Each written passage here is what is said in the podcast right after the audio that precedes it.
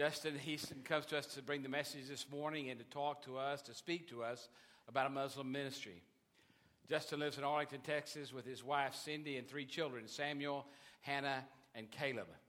He got his education at a little school in Fort Worth, Southwest University, Southwestern University, where he's now in the writing stage and completion stage of his PhD that he's working on there. He's currently has a job title as the affinity strategist for Muslim ministry in Texas, working through the Southern Baptist Convention, but reaching out mostly, he says, through Baptists and Methodists alike. He's also an adjunct professor at Southwestern Theological Seminary. He just happens to have a brother who's a Methodist pastor. I mean, what, how much more perfect can this guy be, right? I mean, he and his family lived in Jordan for six years as missionaries there to the Muslim peoples. He's fluent in Arabic knowledgeable of cultural norms, and an expert in sharing the gospel with Muslim peoples. Justin, welcome, and we hear you gladly. Thank you. God bless you.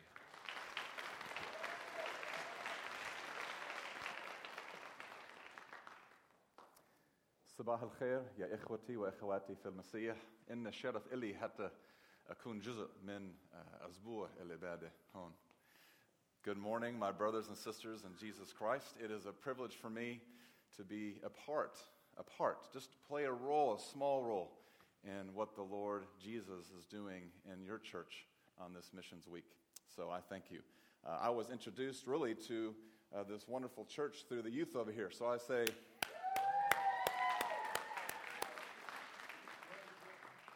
I have to give credit where credit is due, and the Lord has worked in my heart to be a part of this missions week uh, as a result of what I heard and saw among the youth uh, I guess last summer. So um, I'm impressed. I have three kids. If we can go to the first slide. Oh, it is up there. I'm used to looking up there. Um, when I speak this morning about reaching the nations, I want you to know that in no way, uh, shape, or form am I being selfish. I, if, I, if, I, do say me or I, I'm really referring to my family. Uh, my wife, ah, thank you. Uh, my wife and I are up there, and then uh, my daughter and son, and Caleb, my, my son, is almost 19, and he's a senior. About to go to college next year, and then my daughter Hannah will be a senior next year. Uh, she is almost 17, and then Caleb, next to me, is uh, he's 14, almost 15. So that's my family. Uh, whether I was uh, fighter pilot United States Air Force or instructor pilot to the Jordanian Air Force as an exchange officer, for more than three years, or then after that, my family lived in Jordan for over 11 years, reaching out by God's grace among a missionary organization called Frontiers, church planting among Muslims. Uh, my, my father, I thought I would live there the rest of my life with my family, uh, but we know what that does when we think those things.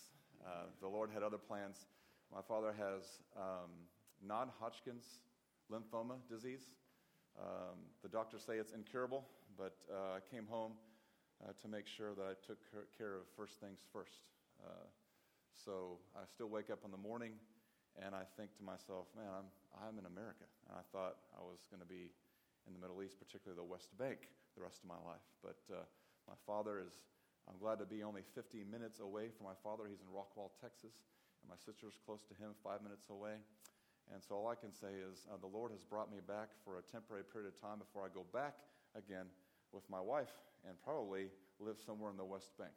But as for now, the Lord has shown me that not only do I have a role in making sure I love my father and my mother and I take care of them, uh, but that I also help make disciples of God's wonderful people in the States, particularly Texas. So I, I say thank you. So that's a brief intro, but I want you to know my heart um, for the nations. I want you to know a bit about my life. It's a bit strange when a when a new guy kind of comes in and you don't know anything about him. And I want you to know, first of all, you are my brothers and sisters in Christ, and I'm just thankful to be sharing here. But uh, I'm, I'm trying to, just like you are, to be faithful to reaching out to the people around us, whether it's here or overseas. Uh, next slide, please. Um, this was taken a few years back, right before, actually, the summer before I came back to the States to take care of my father. And uh, I have literally thousands of Palestinian Muslim friends. and uh, one of my visits over in, it's called Idna Khalil. It's, it's, a, it's, Khalil is Hebron, and then Idna Khalil is about 25,000 people, Palestinians, and they, it's about 20 kilometers to the west of, of Hebron. And uh, I would go visit my good friends in uh, Idna Khalil. And uh, one of my first visits um, that, I, that I came to visit some of my friends, uh, you know, my Muslim friends are very outward about their faith. Uh, to them, faith is outward. We know that it starts here, out of the overflow of the heart, the mouth speaks, or we, our actions occur. Um, and so, for Muslims especially, when we want to uh, make sure we communicate clearly our love for God in the name of Jesus Christ, we also want to make sure we're outward, not just inwardly loving Him, but also outwardly showing that. So, I knew that they are very outward about their faith and the way they pray. So, I made sure when I woke up every morning, besides all the visits that we went on and enjoying talk about um, getting to know each other and talk about the Lord, they're very wanting to talk about God. Uh, Muslims are. And, but I also made sure when I woke up in the morning that I would go out on the balcony and I would, I would read my, my Bible. And I would also get down, maybe um, on my knees, and um, I wouldn't pray like they do, but I, but I would be more outward and physical. And I would read my Bible or, or pray a little bit, have my hands up like this. And about the third day, and they were all they would all be gathering around, around on the balcony there, and they would watch this going on. But they would respect that because they also understand what it means to uh, want to worship God in that way. And so on the third day in the morning, uh, this man, Ayad, he's a little bit younger than me. I'm 43 years old, so I guess at that time he's about uh, 37. And uh, he walked up to me, and he just literally just ripped the Bible out of my hands. And he he, we're, we're, good friends, so I know he know it wasn't anything offensive. But he, he just walked up to me and he just took it and he went over to a chair maybe about uh, three meters away and, and he sat down. He just sat there. He sat there for 20 to 25 minutes. I don't want to exaggerate anything, so it was at least 20 minutes. It could have been up to 30 minutes. And he sat there for so long that I finally, because, you know, it was a very, to me, it was a very powerful moment. And I didn't want to ruin it, but at the same time, after about 15 to 20 minutes, I'm like, I got to take a picture of this. To me, this is amazing. And so I actually, I was talking to some of his brothers, and I said, hey, would you mind if I just took a picture? I mean, they said, no, no, go ahead. So I, I took out my phone and I took a picture. this church, I want to say thank you to the, the worship, uh, the choir and the band, and I, I just, I, I worshiped this morning, and I'm still worshiping, and hopefully I can be a part of helping this congregation worship more. And so this morning, we desire to uh, reach the nations. That's the whole point of this week, right? It's not just about our neighbors, it's the nations. And these days, um, as I'm learning more and more in Texas, uh, the neighbors are the nations. Do you know that Texas is the number one or number two state in, in, in America that has the most, the most uh, it's the most multi ethnic and I think it's the number one state, and it's going to continue to be that way. Anyway, so um, don't we want to be people that, whether it's here or it's overseas, don't we want to be people that reach the nations this way? Or the nations themselves, the peoples from the nations, that they, they walk up to us and, and they just rip the Bible out of our hands. Or, or they come up to us and they rip the Bible out of our hearts. They ask questions. Well, my, my um, desire this morning is to teach you from God's Word. We read it this morning, Eh, to teach you from God's Word about how we do that. How is it that we reach the nations in the way where the nations are just coming to you and wanting to hear more about the truth that you follow? And so, next slide, please. That was in the West Bank, that picture I had. This is in Arlington, just about a year ago. I, by the way, I, I, could post up thousands of pictures because I'm out from A to Z all over Texas. I'm in Muslims' homes, or I'm training up churches or teams of people to do this. Um, and so I could just pl- plaster thousands of pictures up there. But this is a picture in Arlington. And we were visiting, my family was visiting this family, um, this Iraqi family.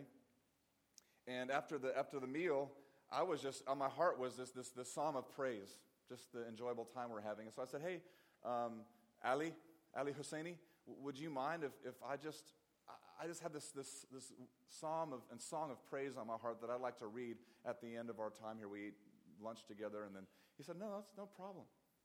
So I opened up the Bible that I had with me, and I, I read the psalm very short psalm, and then I was about to close the psalm and then move on to something else. My family had eventually just leave soon. And then he said, No, stop. And he put his hand on the Bible before I closed it, and he said, Do you mind? Oh, no, go ahead. And he, he took the Bible, he began to read it, and then I said, Well, would you like to have it? He said, Yeah.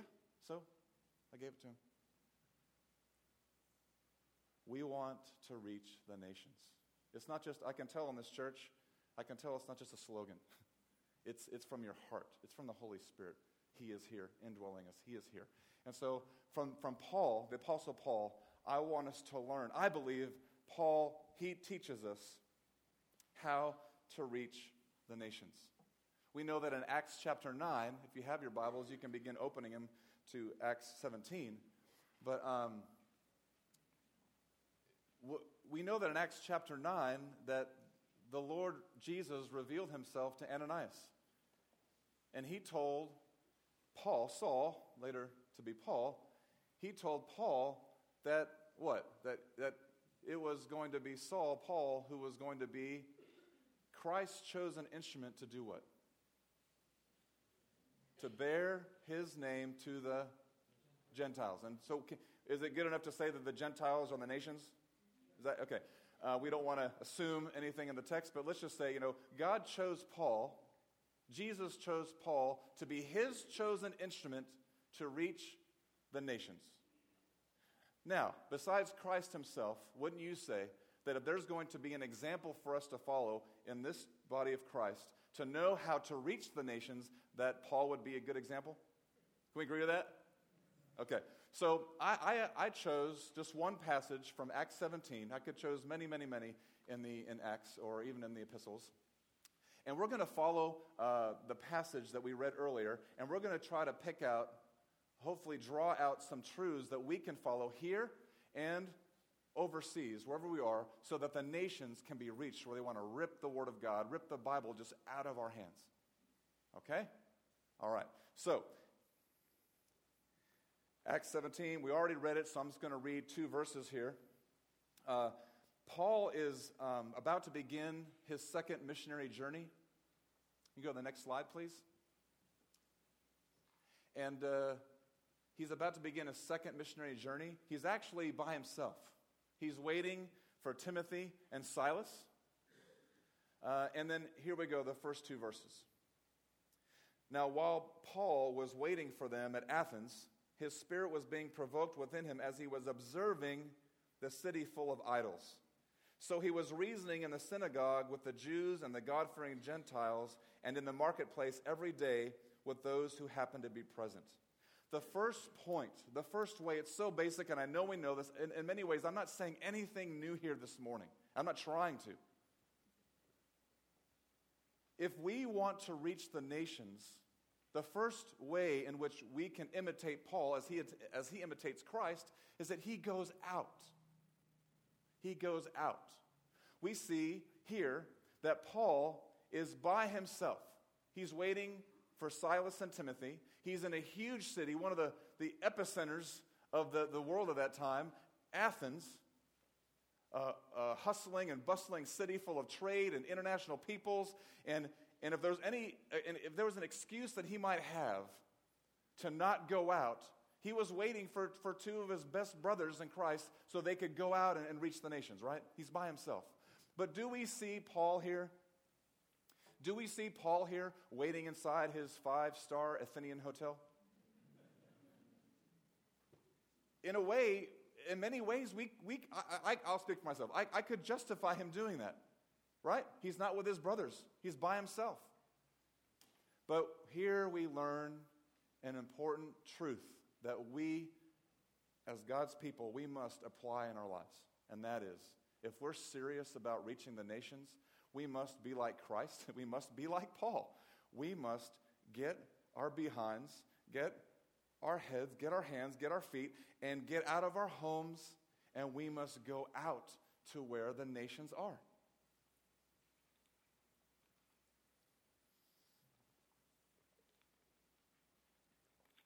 That's my wife, and uh, there's a, a, team of a Muslim ministry team all throughout Texas, and this is one of the uh, the ladies that is on it. And uh, this is an Iraqi lady. I had met her before this picture. I'd met her just outside um, of an apartment complex, and she was out on her balcony. And she, I saw her. I saw the dress, and so I said, "Assalamu alaikum, kif al hal." And that's it's may the God of peace be with you. How are you doing? And she was just so excited that someone said hi to her. And I told her, um, we, would like to, we'd like to come and see you. And she was like, Yeah, yeah, yeah, come on now. No, I can't go now, but we'll come a little later. Well, this is two months later, and when we actually knocked on her door, for whatever reason, we didn't come immediately. About two months later, I brought my wife and I brought another couple with me, uh, and we knocked on her door. And when she opened the door, she almost had a heart attack of joy. And this is the first words out of her mouth. She said, Ever since you told me that you were going to come, I have been waiting for you, and I began to think you were never going to come. And she almost had tears in her eyes. We didn't even know her. I have a friend, very close friend, and he, unfortunately, we talk on the phone, doesn't live in this DFW area. He is very lonely. He complains all the time about having friends. No one likes him. No one ever calls him. And he, I think he's really in the beginnings of a, a state of depression. I, I talk to him on the phone and I, say, Tell me, uh, tell me, John, uh, what, tell me about your day. How, how, do you live your life? Let me hear about what's going on. And uh, he says, Well, I wake up early and I go to work. And then at lunchtime, I pretty much just work through lunch. And then I come home. And then I'll get on the computer, watch some TV, and then I'll go to bed and do the same thing over and over again. My good friend, who I, I sympathize with, being lonely, but at the same time, if he's a person that doesn't want to be lonely and make friends, what does he have to do? He has to go out. He has to do something somewhere to take that step to get to know people so he can have friends. Well, I believe Paul, he teaches us in the scriptures this morning the same concept. And maybe, maybe many of us this morning are in the same place as my friend who says he's lonely. And that is, we say we want to reach the nations, but at the same time, are we going out? Are we going out to where the nations are? You know, in Genesis 12 13, the Abrahamic covenant is, is in Genesis 12 uh, 1 through 3. And you can summarize the Abrahamic covenant like this God tells Abraham to go and be a blessing. And when, you're, when you go and you're a, you're a blessing, then all the nations of the earth will be blessed. What about Matthew 28? I think we mentioned the Great Commission, 18 through 20 or whatever. If you summarize, we believe in progressive revelation, right? So I think we, we experience progressive revelation in the what we call the Great Commission. And that is, Jesus says to disciples, you can sum it up in this way Disciples, I want you to reach the nations. How are you going to do that? Go and be a blessing. The first step in order to reach the nations is go out. Next slide. Now, hopefully, you picked up in the scriptures what Paul was doing when he went out. He wasn't just going out aimlessly. He was going out and he was observing. Next slide. Once again, verse 16. While Paul was waiting for them at Athens, his spirit was being provoked within him as he was, as he was observing the city full of idols. When Paul was going out, he could have stayed back in his hotel. But when Paul was going out, did he have a purpose? When Paul was going out, was he just going out to go shopping? What was he doing? The scriptures say he was going out and he was observing what? The city full of idols. We could summarize that by saying he was observing their religious practices. He was, he was going out and being attentive to their, uh, their prayers or their, uh, how they were behaving or what they worshiped or their temples or their, the way they, they conducted themselves and talked about their gods or, or their, their philosophy. He was observing. And I love this part about the scripture. Uh, it, it, the Word of God says Paul's spirit was being provoked. Have you ever left your home and you're driving around on the streets of the DFW area, or you're walking in a supermarket, or you're out of your house somewhere, or you're seeing billboards, or even in your home and you're seeing commercials, and your spirit is being provoked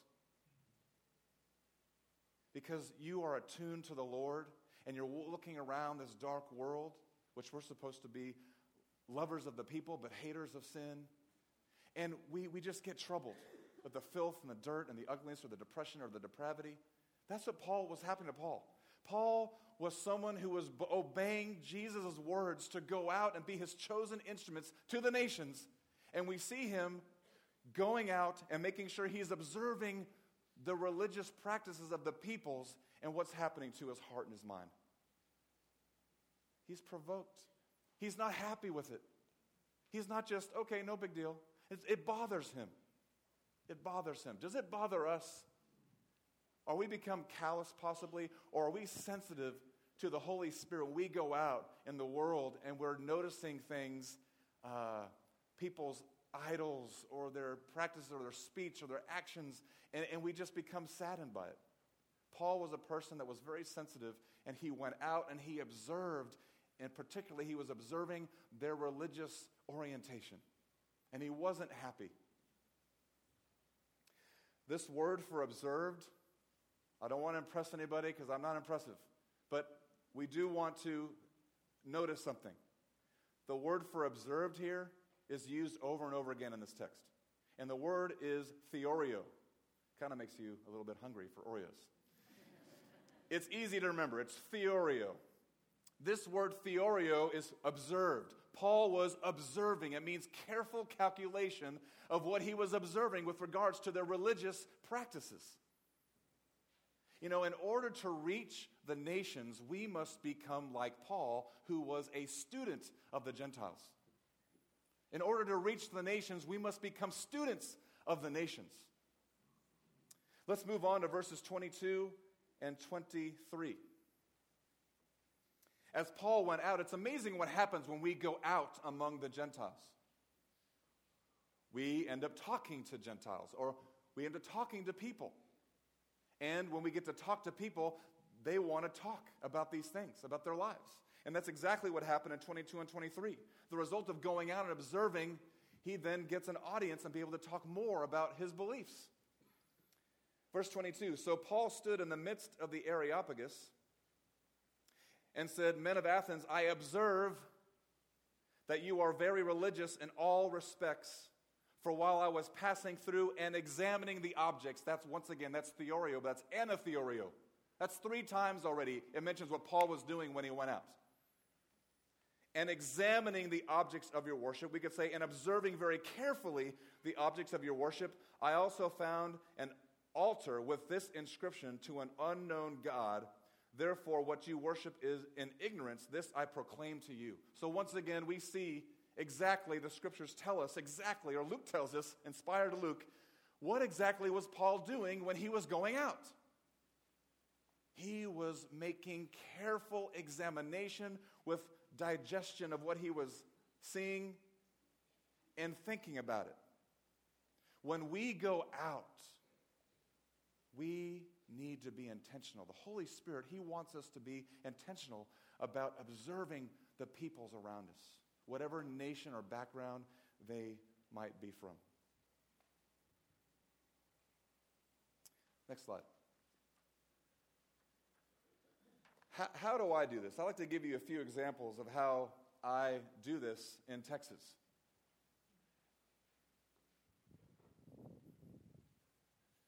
This is called, what would you say this is from afar? What?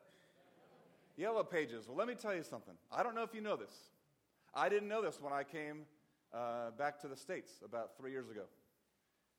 And that is this is called a Muslim Yellow Pages. Muslims, with their own monies and with their own time and, and organization, uh, they put together, all over the United States, they put together their own Yellow Pages. And in the Yellow Pages, you can tell um, all, all their, their Muslim patrons or their Muslim businesses. what, what is one way that Justin Heister can be a student? I can observe uh, the Muslim people that God has particularly called me, my family, and I to. Well, I want you to know that there, there's a Muslim Yellow Pages. It's amazing how much you can learn about what Muslims are doing, thinking, and saying uh, from the Yellow Pages. So that's one way in which um, I learn about the Muslim people who I so dearly love. Uh, there is a uh, I don't know if I put it on there, but you might want to write this down. There's a website called Islamic, www.islamicfinder.com. Islamicfinder.com. You can type in that website, and you can type in your area code and then a radius, and then boom, hit a button, and within nanoseconds, it's going to pop out a list of all the Muslim owned businesses, uh, whatever, that, that are in your area. So that's, that's how I observe, uh, when I, one way I observe Muslims in Texas. Um, I go to restaurants where Muslims work. Um, I prayer walk in areas where I know Muslims live. Do you know that there are almost 2 million Muslims in Texas? And from my experience, 99% of all Muslims in Texas, and I'm being conservative, do not have one Christ following friend. Muslims do not have an ideology or theology of going out to meet people. They have a community they're supposed to live with and practice their faith with. Whereas we, Christ calls us to practice our faith not only with the believers, but also to go out with non believers. But Muslims don't have that theology. Um, I respectfully visit mosques. We did that with the youth last summer. And um, also, the last one we can't see, though, it says that we ask a lot of questions. Jesus Christ, the Son of God, perfect in all things and all knowledge, when he was on earth, incarnate, when he talked with sinful people, what did he do most of the time? He asked questions. Why would Jesus, who knows all things, why would he ask sinful people questions about their lives? Because he doesn't know what they're going to say? He wants to have a dialogue. He wants to give them an opportunity to think about the question and understand where they're coming from. I ask a lot of questions. I want to learn more and more and more about the people God has called my wife and I to so that we can be more um, wise about how to communicate the truth that we so dearly want to communicate. Next slide, please. Uh, this slide is an example of observing, not just me personally, but bringing various churches. This is in a mosque in, in, in Fort Worth at a Heelan Mosque. And these are all believers in Jesus Christ from South Cliff Baptist Church. And the covered people, they're the ladies. It's, it's, it's appropriate and respectful to go inside a mosque with a head covering on. And the men, of course, they, they can just dress modestly. And, uh, and so this is also another way that, that we observe.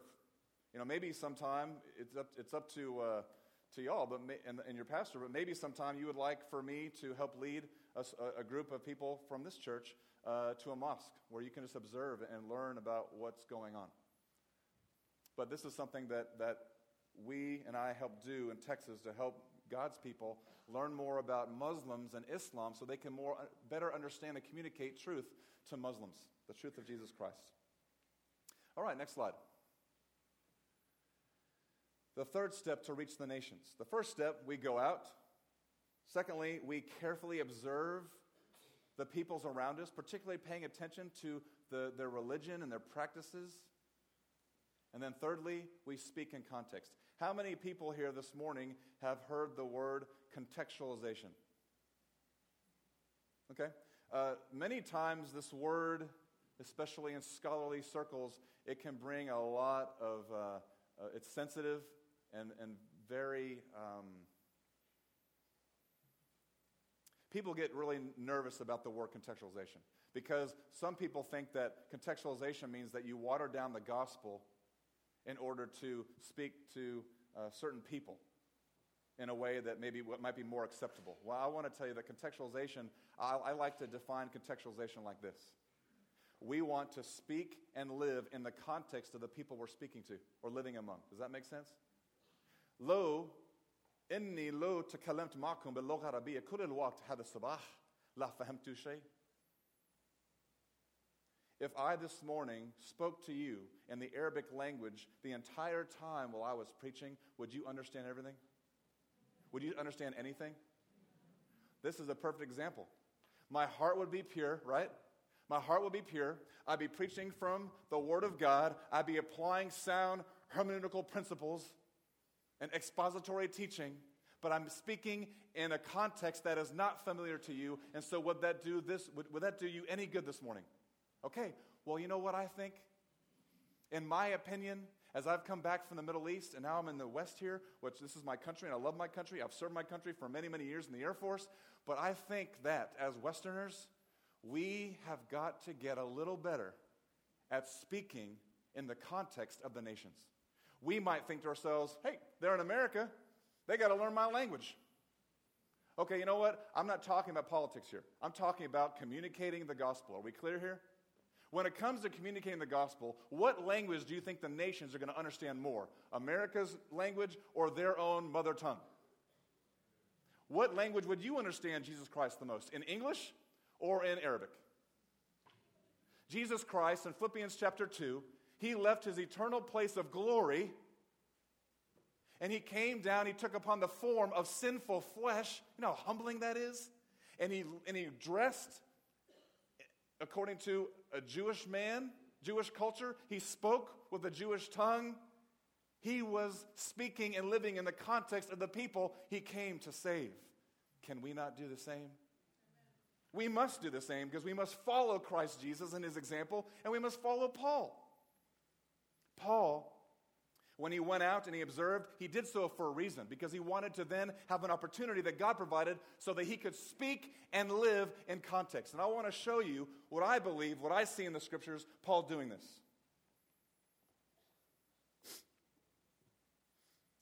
In verse 23, Paul began to speak and to live in context. He said, For while I was passing through and examining the objects of your worship, I also found an altar with this inscription to an unknown God. Therefore, what you worship in ignorance, this I proclaim to you. Okay.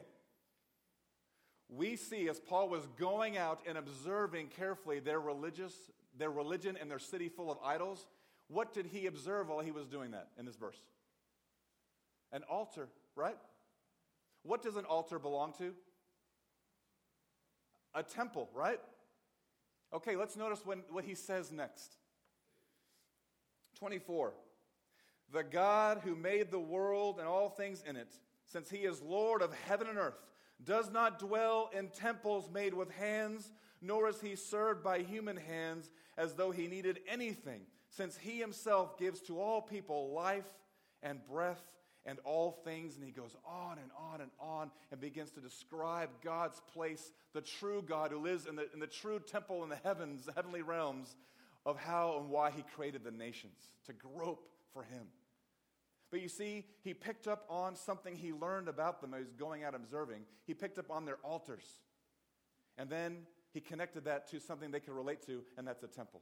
That is speaking and living in context. What else, though? How else do we see Paul speaking and living in context? Go down to verse 28, please. Paul writes, For in him we live and move and exist, as even some of your own poets have said, for we also are his children. Do you know what Paul just did there? What did he just quote from? Pagan Greek literature, and it is an hour inspired and an errant text. Paul, he was a student of the Gentiles. We want to reach the nations, amen? We want to reach the nations. Well, we got to take some time and prayer and effort to get to know the nations. He understood their poetry. He was getting under their skin, so to speak. He was getting to know what made them tick what they read, what their poets said. And then, when God gave him the opportunity to speak the truth about Jesus Christ, his Lord and Savior, he was able to find points of contact. He understood what their poets said, and he talked about what they said. And then he related it to the true and living God. Because then he goes on in verse 29. Okay, your poets say, for we also are his children. Okay, he says, fine. You believe that we're God's children? Being then the children of God, we ought not to think that the divine nature is like gold or silver or stone, an image formed by the art and thought of man. And he goes on and on, eventually talks about Christ, the resurrected one. Brothers and sisters, Paul quotes from pagan literature because he was taking the time to know it. And then he was able to bridge the gap and talk about, you know what? If we truly are the children of God, as you say, then, then we truly are the children of God, and therefore should we worship stone or metal idols that are not living? Does that make any sense? He goes out, he doesn't stay in his house, and he had every reason to. Paul waiting for Silas and Timothy. He observes, he's very, he's a student of the religions around him, so he can then, he can speak and live in context. Next slide, please. This is a picture. This is incredible. Um, I'm trying to give you an example of how to speak and to live in context. But the great thing is, is that each of you have wonderful people that you know that don't know Christ, and you, you have to uh, enjoy getting to know your context to who you're speaking to, and then you can figure out ways that that can happen for you too. And I'm not saying you're not doing it, but we can get better at that. Uh, I, I'm, I am a, uh, a voluntary worker for World Relief. Has anybody heard of the, the uh, the, um, the ref- refugees, refugee agencies here in the DFW area? Who has heard, heard of World Relief? Okay, a few. World Relief is one of the three primary. I'm speaking. I'm thinking Arabic here. Refugees, Lajou. Okay, refugees. One of the primary refugee agencies in Texas, especially DFW. Well, we, we went through a background check. Took like one day. Signed up some forms, got a background check, and now they give me basically addresses and names of all the Muslims coming into the DFW area. And I, they get to I get to come and I get to knock on the door and say, Hello, how are you? I'm Justin. This is my wife, Cindy, and my kids. How are you doing? Incredible. They can meet a lot of people here in DFW, couldn't they? But who do you think that God wants them to meet? Someone like me? Not because I'm anything amazing, but because God's given us a heart for them. We have some experience, and all of a sudden we have these all these thousands of refugees coming, and we get to know their names and addresses because we observed. We did some homework. So we get to meet this Sudanese Muslim family. I'm telling you, it's within 24 hours of their arrival. And when we walked in the home, Zimzim, the lady uh, on the bottom right, Zimzim, she, the one thing she brought back from Sudan, and they, by the way, all their families, thousands, were just massacred and she had this wooden apparatus, cooking apparatus, and she was like, it was like from the dark ages from my perspective. I mean, I'm not making fun, but it was like, what? And she was doing something her, with her hands like she, you would find her in the desert, making food. Well, two months later, Ramadan comes around. We're visiting them over and over again. They visit us. And it was um, Ramadan. It was the last day of Ramadan, their holy month. And at the end of every night, they have a celebration or a meal. And they invited us to come to their last meal of Ramadan. And so we came and brought some food, and they made food, sitting on the floor, which is, which is their cu- custom, eating with our, our right hands. And uh, it was a feast, a religious celebration. At the very end of it, I then began to share about the Passover lamb. Do you know that Muslims in the Quran, it talks about the Quran about how God's people, the Israelites, were rescued from, from slavery in Egypt. But do you know that in the Quran, the Quran mentions nothing about how God did that? Hmm, interesting. And so, in this religious celebration called the Passover, which we were having a celebration here, I read about the Passover in the Old Testament. And then, after we had some dialogue about it, I then went to John chapter 1, where John the Baptist says, Look, the Lamb of God who does what? Takes away the sin. Sin, the collective sin of the entire world, away. That's speaking and living in context. And we had a great conversation about that.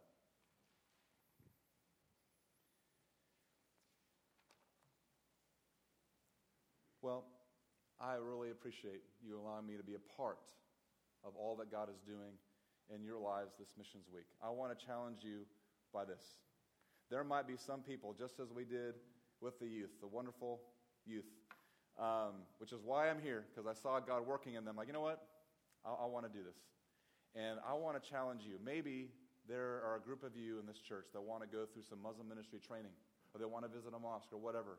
I want to say, you know what? However, I can help you become part of reaching the nations in Texas among Muslims, I would love to do that. But more importantly, if we want to reach the nations right today and tomorrow, we must go out. We must become students and observe the people we want to reach. And then we must, we must make sure to speak and to live in their context. Let's pray. Heavenly Father, Lord, we, uh, we thank you for this morning. Lord, I, I thank you for the worship that you allowed me to experience this morning in song. And I pray that this message was in some part an act of worship to you. And you spoke to your people here this morning in a special way. I don't know exactly how it might have been, Lord, but you do. And I pray whatever your people might have heard this morning, they will apply it and go out and make a difference among the nations that live here in the DFW area. In Jesus' name we pray. Amen.